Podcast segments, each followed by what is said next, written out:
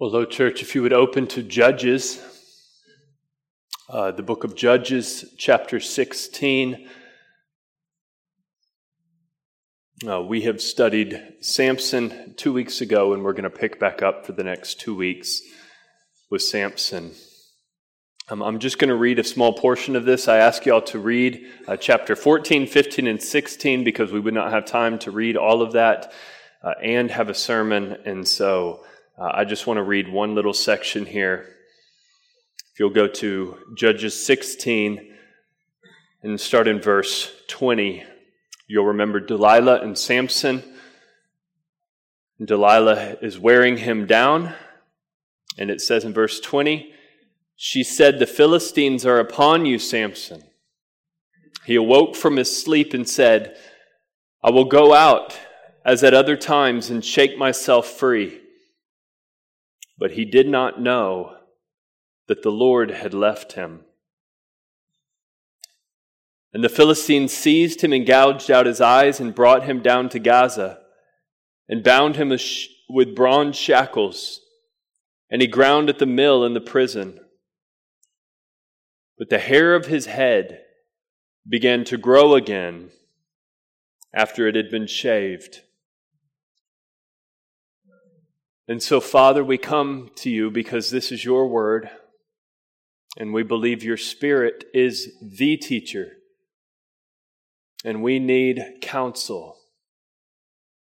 He is the helper, He is the counselor, the paraclete, Lord. We ask you, send Him with great power to teach us, to instruct our hearts, our minds, uh, especially regarding besetting sins and addictions. Give us understanding, Lord, so that we can be free because you have made us free in your Son, Jesus Christ. We pray this in his name. Amen. Well, this is our um, third, fourth week, uh, fourth week in the series on um, common problems. And uh, what we're doing in this is looking at these Old Testament biblical narratives, these uh, different characters from the Old Testament, and seeing that they're 3,000 year old problems are actually uh, just new uh, psychologized names placed on, on our same problems that we have now. There's really nothing new under the sun. And so we're going to look at anger issues going forward. We'll look at some issues with purity, suicidal depression, PTSD. Uh, we'll get into marriage and parenting issues um, going forward. And, and what I want to do, uh, I was saying to a few of the men, uh, I think it was two weeks ago now. Uh, teaching these Old Testament narratives is actually very easy if we know the story.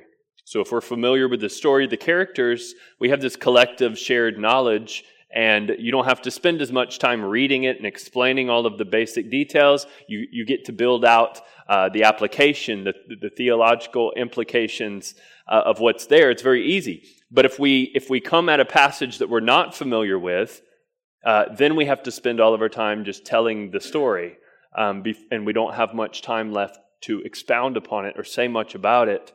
And so that's why I wanted to linger on Samson for a few weeks, because I want to press down into some issues, and I don't want to take all of our time up telling the story. And so I'm assuming that there's some uh, measure of knowledge of Samson, and uh, I want to linger with him uh, for a minute. Uh, we looked at him last time, you'll remember, as a narcissist and as a complex character. And then this week, I want to build on that and, and look at uh, the addictions that hindered him. And, I, and, and why I say hindered uh, is, is important because addictions aren't a problem if you don't have a purpose in your life. Like if you're just on the earth to live for yourself, then addictions really aren't a problem. Um, but they hinder you if you have a specific purpose in life. And Samson did have a specific purpose. You'll remember uh, that the angel of the Lord came to Samson's parents in Judges 13, uh, verse 5, and said, You will have a son, and he shall begin to deliver Israel from the Philistines. So that's the promise, and that's the mission of his life. That the pre incarnate Christ came to them and didn't say he might deliver, or if he's not a very sinful guy, then he, he may get this done. It says he shall deliver. This will happen. And the burden of proof is on anyone who said he didn't do that to prove that he didn't do it because the angel of the Lord said he will do it. And, um, and so, did he or did he not uh, deliver Israel from the Philistines or begin to? And it really depends on who you ask that question to, what answer they would give you. So, if you go to a lot of the modern uh, commentaries, they are going to tell you that Samson is a very, very sinful man. You're, you're going to struggle to find anything good or redeemable that he actually did, that somehow he made it into heaven, you know, because Hebrews 11 said he did. That's the modern commentators, generally speaking. Uh, whereas you go to some of the older commentaries and you struggle to find anything sinful about Samson. He's painted in almost a purely righteous uh, light. And he's seen as this heroic person that we should emulate and that is a very Christocentric person um, in, in Scripture. And so, what I want to argue for a few moments here is two things. One, that Samson did fulfill what the angel of the Lord said he would fulfill, that he did. Um, when the angel said he will begin to deliver Israel from the Philistines, I believe he actually did that. Secondly, I want to argue that because of his addictions, he accomplished a tiny fraction of what he could have accomplished. Um, here's what we know about Samson his name means little son, S U N, little son. A dim light, which is interesting because he's a Nazarite like John the Baptist. And he ate even honey in the wilderness like John the Baptist. Remember what Jesus called John the Baptist? A bright, shining light. And here we have another Nazarite who's a dim light, who's a very little son and I think that is due to his addictions. Now, I do think that he accomplished much good, and I'm just going to quickly paint a good light on Samson. I won't build this out, but a few weeks ago we uh, we talked about how he married a Philistine wife, um, and we would immediately go, "Well, that was sinful." But it does say in the text that that was to create a strategic alliance with the Philistines. He was seeking an opportunity to take them down. And so there was some sort of righteous motive even with that sinful action. Uh, numerous instances where it shows uh, Samson's attacks on the Philistine. Who was it that was empowering him to make these attacks? It was the Spirit of the Lord that was empowering him uh, to do what he did. After he was exhausted after one of the battles, he prays, Oh Lord, I'm thirsty, give me a drink. God gives him a drink from a rock, uh, gives him a drink of water, and here's what comes out of his mouth. You have granted this great salvation by the hand of your servant. That's, I mean, unless you just want to read Samson in the worst light possible and not believe what he's saying, he's giving glory to God for the victory. And then this one is very interesting. In uh, chapter 16, verse 1, it says he went to, or it, the ESV says he went into the Philistine uh, prostitute. Went into. That's the ESV. Some of the other translations, because you can render it this way, say he went to the Philistine profs, uh, prostitute. Went to, which would be like the, the, the spies with Rahab, who went to, not for any immoral reason, but as a military strategy to get behind the walls of the gate, they went to Rahab, the prostitute, before they took down Jericho. And you could read it that way that Samson is actually going to this prostitute not for any sort of immoral reason, but as a military strategy to get into this Philistine stronghold. And then what does he do right after that? He stays up till midnight in the house of the prostitute. Uh, and then when they all surround it, he goes out, grabs the gates of the city, which are buried deep, about two story, uh, two stories high, huge gates, grabs the gates of the city, carries them 40 miles uphill, and puts them in another uh, Philistine city to mock the Philistines. It's a very, it's a very strange thing um, that, that's happening there. And then we know the very final sacrificial act of, of Samson um, to push over the two pillars and take down the Philistines, um, everybody recognizes that that was a righteous thing for him to do. Now, why do I say all of this? Because I'm arguing um, that Samson did what the angel of the Lord said he would do. He began to deliver Israel from the Philistines.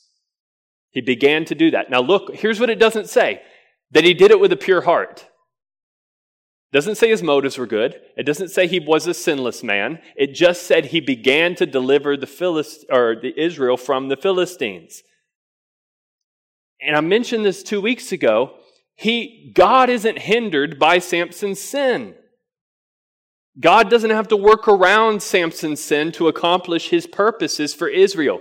God actually works through Samson's sins to accomplish his purposes for Israel. Somehow, without God being guilty for sin, or tempting Samson to sin, um, or anyone sinning but Samson. James 1 says that he was he sinned because he was lured and enticed by his own desires. And so I believe Samson did fulfill his mission um, by faith. Hebrews 11 says he did, and he, uh, but he didn't do it the way he could have uh, because of his addictions. He was hindered uh, by those addictions. And I think what I want you to think right now is apply it to yourself. Could that also be true of me? Could there be a sense in which I could be doing more for Christ and his kingdom? if not for this besetting sin? And the answer that I would want to tell you is yes. That is a correct way to think. You could accomplish more for Christ if not for sin in your life, especially addictive sins. It is possible to squander your anointing, to grieve the Spirit in your life, so that you accomplish less than you would have accomplished otherwise.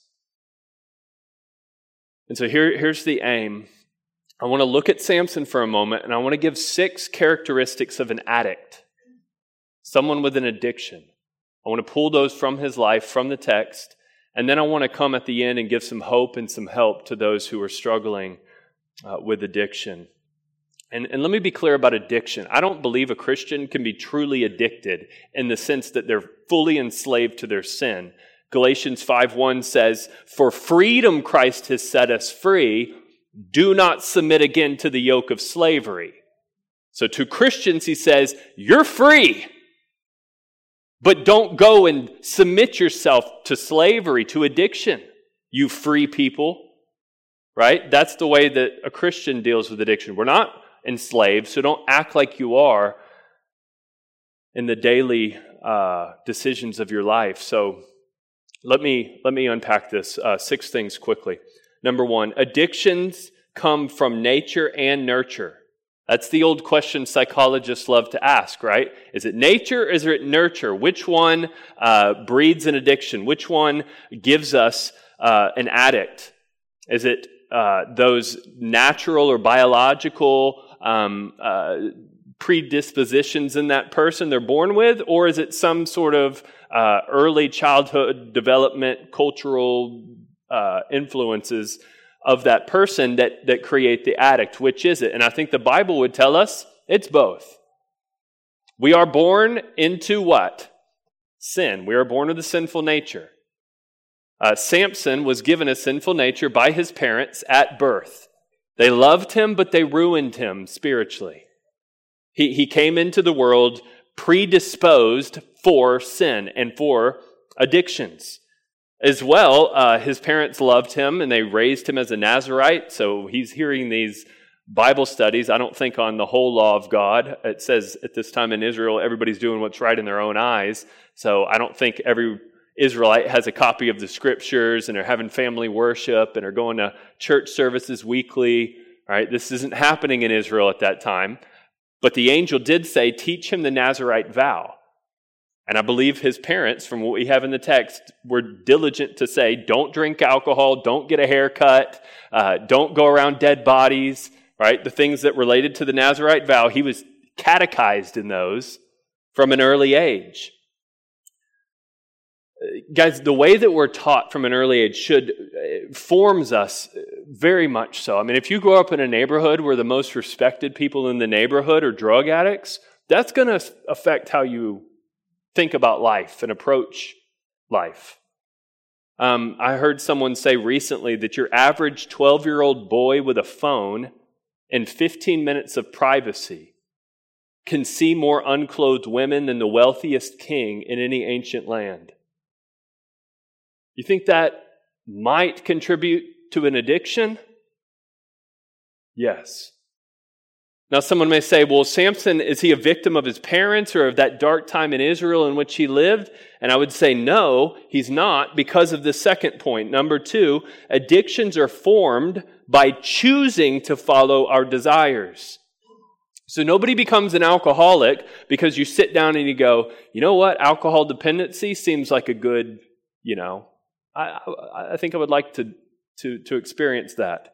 Um, no, you're, you're coping with something. You're, you're, you're trying to remove some feeling, and the, the alcohol helps. The, the substance helps. Nobody becomes morbidly obese or addicted to food because they'd say, I'd rather be large than small. I'd rather hurt. I'd rather, you know, uh, have, shorten my span of life. Nobody reasons this stuff out. You just go, I like the taste of food. And I don't like being hungry. I don't like the feeling of hunger. I like food. And therefore you get addicted. But it's feelings based. Nobody gets addicted to prescription drugs because they say, I would like to erode the trust in all my relationships. Nobody does this stuff. You get, pers- you get an injury and you get prescribed from a doctor and you begin to take them and they feel good.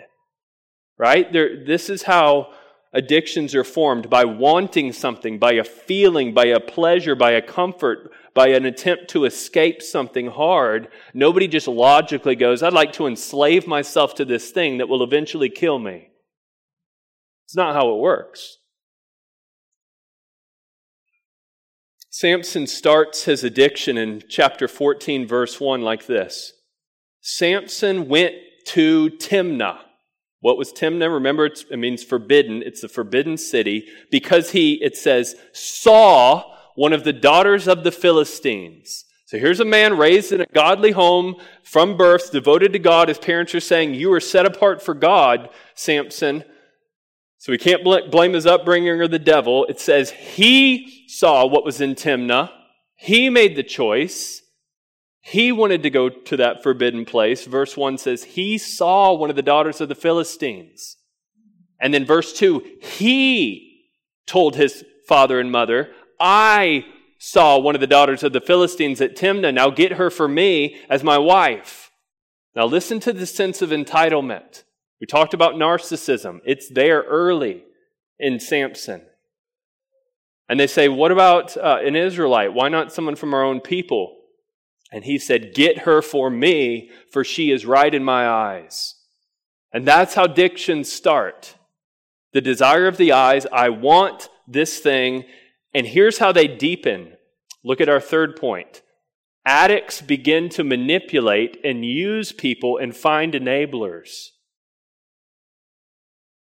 They begin to manipulate, use people, and find enablers. Look at how he's speaking to his parents regarding the Philistine woman that they eventually help him get. Verse 5 says Then Samson went down with his father and mother to Timnah. He worked him down. He, he knew how to manipulate and get what he wanted, and he got his parents to agree with him to go to this forbidden place and do the very thing he shouldn't have done. Parents, let me just say, do not let your kids get good at this. Do not let your kids get good at working you over to get that thing they want. You might be setting them up for an addiction later. You know what's good for your children and what's not good for them. Don't let them work you down as Samson worked his parents down. Ed Welch, uh, he wrote a really good book on addictions. I'll actually post this later because I'm going to reference this a few times. It's probably the best book on addiction. Um, he said many, many addictions are all about using others. Sexual addictions are all about using or objectifying other people. And so what we see here is this obsessive love for self that Samson has and this lack of love for his parents. So he brings honey to them, and you go, Well, see, he does love his parents. He's given them some dessert. He found a dead lion and he pulled some honey out of the lion, and now he's bringing it to his parents. He's, he loves his parents. No, he doesn't. That's a dead carcass. Remember what the Nazarite vow was? You're not allowed to be around dead things. So Samson is not only breaking the Nazarite vow, but the angel of the Lord told his parents not to break the Nazarite vow. It's likely they're still keeping this as well, and he's disregarding their vow to the Lord. I don't think he's loving them. I think he's doing what addicts do. You, you want uh, to satiate your craving, and you don't care who you affect in the process. This is a typical behavior for addicts. Their families are usually the ones who are hurt most. Those closest to them are usually the ones who suffer most. Because all that matters is feeding the addiction. And so, what do you do? You lie. Or, let's not call it a lie, right? Addicts don't call it a lie. Omitting information. What does it say repeatedly in this text? He did not tell them. He did not tell them. He did not tell them. Repeatedly. You can't sustain a sinful addiction without repeated lies. It's repeated lies. Truth tellers don't stay addicted. You can't if you're always telling the truth. It's lies. And Samson learns it early. Verse 10, it says, uh, His father, that's his primary enabler, went down to the woman so here's Samson and his father now going to do this, and Samson prepares a feast. So his dad's enabling his sin, his marriage to the Philistine, and now they're throwing a party with the Philistines. Instead of destroying the Philistines, which was God's call, they're now partying with the Philistines. He's learned to manipulate his parents, and now he's going to, at this party, begin to manipulate others. Uh, this is no victim of his upbringing. He is an addict and life is a game. Which leads to number four. Addicts enjoy the adrenaline rush and the excitement of playing with their addiction or sin and escaping unharmed. They often uh, aren't just addicted to a particular substance or behavior, but also the excitement, the thrill, the adrenaline of trying not to get caught. We'll see that with Delilah later. But here he's parting with those he's commanded to destroy. He's not moving them out of the land, he's moving into the land with them. He's playing with the enemy, he's gambling with his life. What are these riddles at this party? You know, and we don't know. I mean, he's at a Philistine party for for uh, four days, three days up until it says he was there for three days uh, when they came to uh, his wife at this time. I don't know if he's drinking. He's not supposed to, as a Nazarite, he's not supposed to have any strong drink, but he's at a Philistine party for three days. It's unlikely that he's sober. You know, certainly no one else around him was, um, but the text doesn't tell us. But look at verse 15. Uh, those at the party come to his wife and say, Entice your husband to tell us what the riddle is lest we burn you and your father's house with fire. There's an incentive. Have you invited us here to impoverish us? And listen to this Samson's wife wept over him and said, You only hate me. You, you don't love me. You, you put a riddle to my people and you haven't told me what it is. And he said to her, I haven't even told my father or mother. Shall I tell you? And she wept before him for seven days that their feast lasted. And on the seventh day, he told her because she pressed him hard. Then she told the riddle to her people. Side note on this. Um, this is emotional blackmail. This is the weaponization of emotion that Samson's wife is doing to him. And ladies, just hear me out. Okay, this is dangerous uh, to bring into a marriage.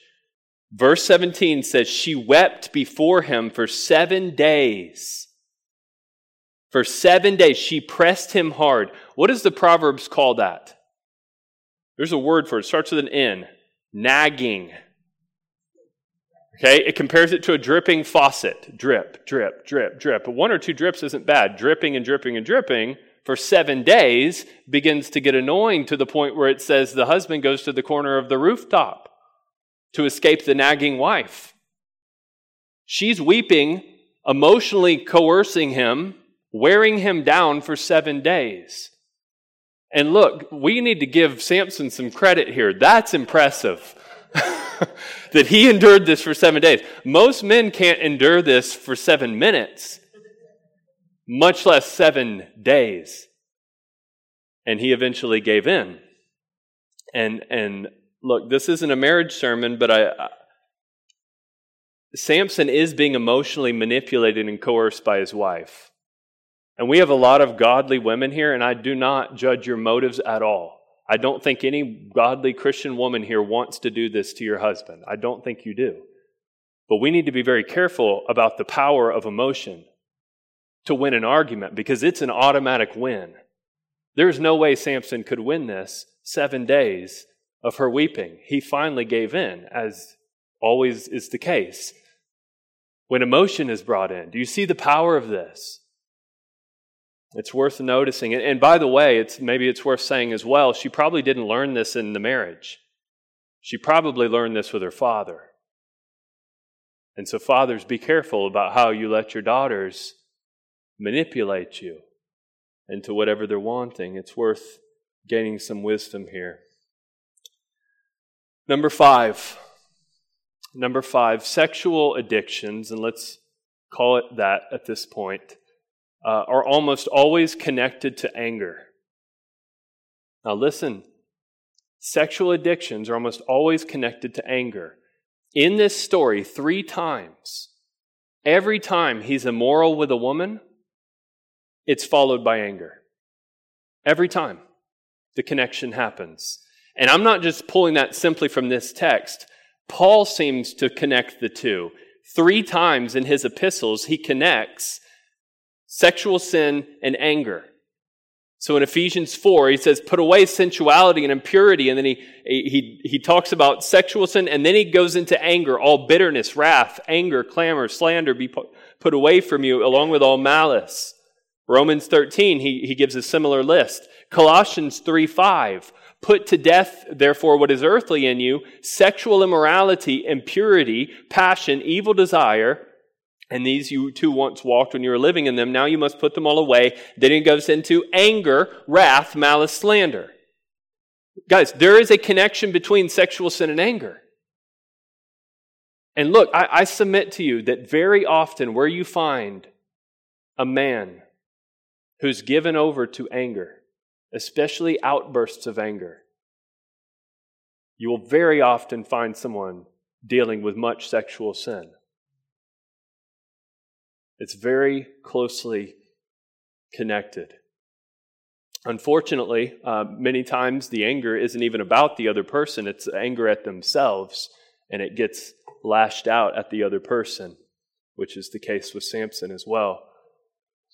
So he does the revenge killing of 30 at Ashkelon. That's one of the five major Philistine cities. Uh, after an interaction with a woman. Uh, when he can't have his Philistine wife in rage, he grabs 300 foxes, lights them on fire to destroy the Philistine fields, and they retaliate, which drives him to anger again. He finds a fresh jawbone of a donkey, uh, which is a violation of the Nazarite vow again, uh, and then he takes out a thousand Philistines. Every instance where there's a woman that he's immoral with, it's followed by an anger outburst. And so, how does this, this cycle of immorality followed by anger not only just continue, but actually deepen? And here's, the, here's what keeps this going deception. Deception, which is the final point. Addictions continue because of deception. Guys, why do people not break free from addictions? Is it because they didn't have an accountability partner? No. It's because of deception. It's that simple. Delilah in this story represents deception. Her name means night. You, you can be deceived at night. It's harder to see clearly at night. Uh, there's more secrets at night. Deceptive, stealth. Night, actually, in this, uh, in this narrative, uh, night, or Delilah, her name, is used seven times. We know seven significant in Scripture. It means completeness. So she represents complete night, complete deception. And he is a little sun, remember? A little light. And so night is seeking to put out that little light that is Samson. So the, these are historical figures, but there's deep symbolism, which we'll get into more next week uh, in this. So Samson's with Delilah. He's not married to her, um, but he loves her, it says. And because He's with her because he thinks he can play with temptation. He can enter into these seductive games, enjoy her beauty, and resist her continual urges and not fall. That's where the deception is. He thinks he's spiritually stronger than he is. He thinks he's in control of his desires and he can stop at any point. He thinks he can lay on her lap and get away unharmed. Look at verse 19. It's one of the scariest two verses in the Bible. She made him sleep on her knees, and she called a man and had him shave off the seven locks of his head. And then she began to listen to this, torment him. And his strength left him. And she said, Samson, the Philistines are upon you. And he awoke from his sleep and said, Well, I'll just go out as the other times and shake myself free. But he did not know that the Lord had left him. He didn't know that the Lord had left him. He thought he could just get up and get away like he always did. Guys, whatever deception that you've operated in until now, understand that God is holy. And you cannot continually play with what is unholy and go to what is unholy and give yourself to what is unholy. That spirit of Delilah and think you can just break free at any point. Delilah is strong. The deception is strong. And you give yourself over to that assuming you can break free, it's very naive. Samson had broken free many times. He thought he could do it again, but he went to sleep and he said, I'll break myself free again when he awoke. But he didn't know that the Lord had left him. Guys, I don't think that you can lose your salvation as a Christian. I don't believe the scripture teaches that. But I do believe that you can lose the nearness of God's presence. You can lose the nearness of God's presence. You can grieve his spirit to the point where you eventually realize you, you look down spiritually and you're like, why is my heart cold, calloused to sin? It feels like God is very far from me. Nothing should terrify us more than having our hair cut like that. You know, the, um, the father in Proverbs, in, in Proverbs 7, um, he tries to put the fear of God in his son regarding all of this. And listen to what he says. He says, I have perceived among the youths a young man lacking sense, passing along the street near her corner, taking the road to her house in the twilight and the evening. At the time of night, there's Delilah. At the time of night and darkness, the woman meets him dressed as a prostitute, wily of heart. She's loud and wayward. Her feet do not stay at home, now in the street, now in the market. And at every corner she lies in wait. She seizes him and kisses him. And it says, with much seductive speech, she persuades him. All right, we're reading Proverbs right now, not Judges. It sounds like Delilah. With much seductive speech, she persuades him. With her smooth talk, she compels him. All at once he follows her as an ox goes to the slaughter. Listen, he does not know that it will cost him his life. That's called deception. Now you go, okay, if I'm deceived and that's why I keep going to this addiction over and over again, if deception is the root problem, what's the solution? Understanding is the solution. To begin to understand that you're walking into a death trap is the solution. To begin to see things for what they really are. You know, experts in addiction, they used to say this. They used to say, um, addicts can't get free from their addiction until they hit rock bottom. That used to be kind of the general uh, counsel regarding addictions. You'll never get free from an addiction until you hit rock bottom. Almost nobody says that now.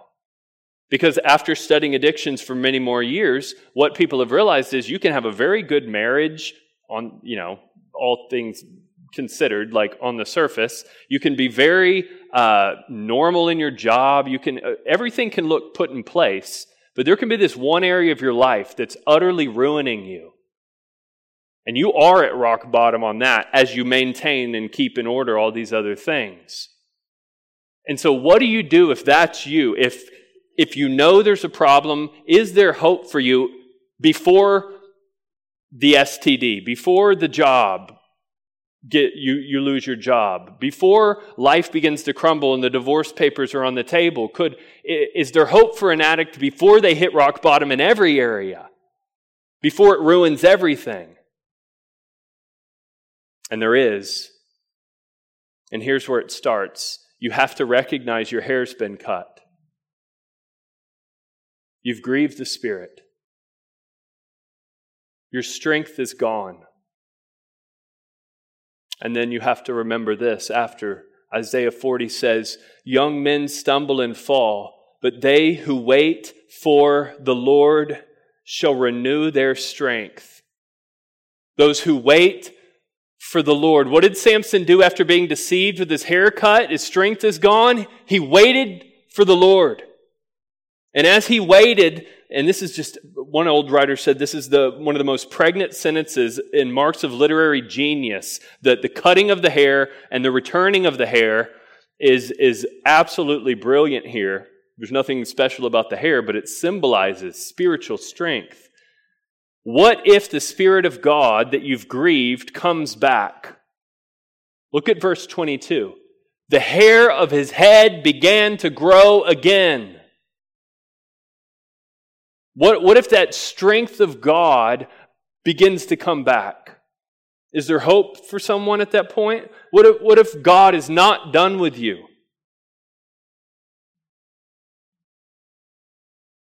What if what has been cut off begins to grow back?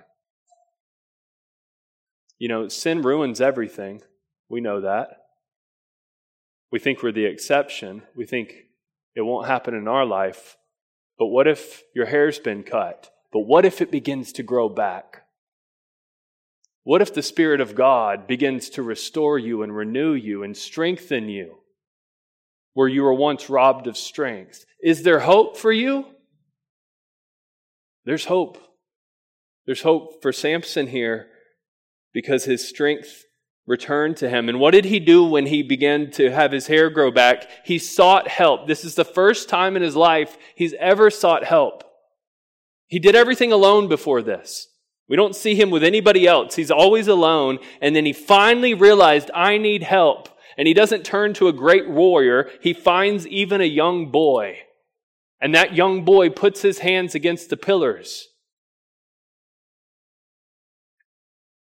Guys, some of you have some of you have never broken free because you've never sought help. And even when you feel restored and you begin moving in a good direction again, you still do it all alone. And you don't ask for the little boy to help you put your hands on the pillar.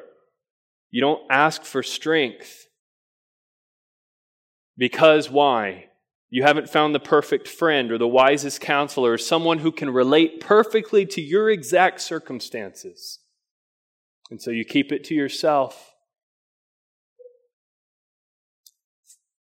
man, he, he was, uh, Samson was humbled. When, when you're humbled, you'll take a young boy to help you out.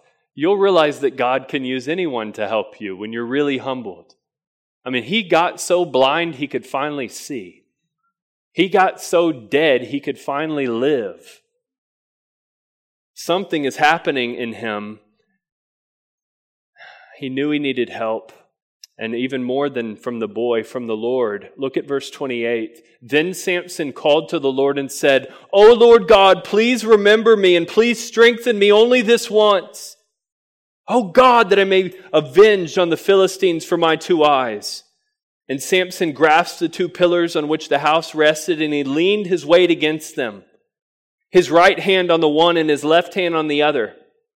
And Samson said, Let me die with the Philistines. And then he bowed with all his strength, and the house fell on the lords and upon all the people who were in it. So the dead whom he killed at his death were more than those whom he had killed during his life. So much to see here. We're going to come back at this, but let me just, I want to end us with two things here. There, there's two significant things. They fall under one crucial thing for an addict to, to understand. Breaking free from an addiction will only happen when there is a sacrificial death. When there's a sacrificial death. And I mean that in two ways. First, there must be a sacrificial death in you. Jesus said repeatedly, unless you die, you will not live. Die to self. Die to self. Romans 12:1 offer your body as a living sacrifice of worship. You won't live and break free and live free without a death. You sacrifice yourself to God before you can live. Dying to self really is the path of true freedom from addiction. Go learn what that means. Go learn what that means. Secondly, we know that the ultimate victory over addictions isn't something we do, guys. We know this. The ultimate victory over addictions isn't something that we do, it's something that's been done for us. Christ says what? I came not for the righteous, but sinners, for addicts, for those who can't get free, for those who can't untangle themselves. That's who Christ came for, to lay down his life for addicts, for those enslaved and struggling with sin. Listen to Ed Welch in his book on addictions. He said, Liberation from addiction began in the ministry of Jesus, and it continues as we trust him, discover the many benefits of the cross and resurrection, and receive the Spirit of Jesus. Guys, as we go to the table, if that is you, if you died with Christ, raised with Christ, in the path of overcoming addictions, finding your hope in Christ, the table will help with that. The table is for you. Please uh, come and join us. Uh, if you have not received Christ, um, then I would ask you to refrain. In the bulletin, there are some prayers you can pray that will be meaningful. And I feel led to say this this morning. Please see me. See Pastor Kent. If you want prayer for something, uh, if the Lord has dealt with you in such a way that you want to receive Christ and His Spirit and gain true freedom over sin, uh, we would love to talk with you. Let's take a few moments and we'll pray and we'll prepare ourselves to take the supper. Father, Lord, we thank you for your Son because, Lord, to put it very bluntly, we are all sinners. We just are we may uh, have a hint of immorality. Maybe there's some righteous among us who there's only a hint, and others feel utterly enslaved. But God, all of it, there's only one cleanse, there's only one escape. There's only one liberation, and it's in your Son, Jesus Christ. Praise you, Jesus. We worship you. We trust your death on our behalf. We thank you for your spirit you've given us so that we can live free because we are free. And so, Lord, renew our minds, strengthen us at the table, and as we go into this week, we pray these things in Jesus' name. Amen.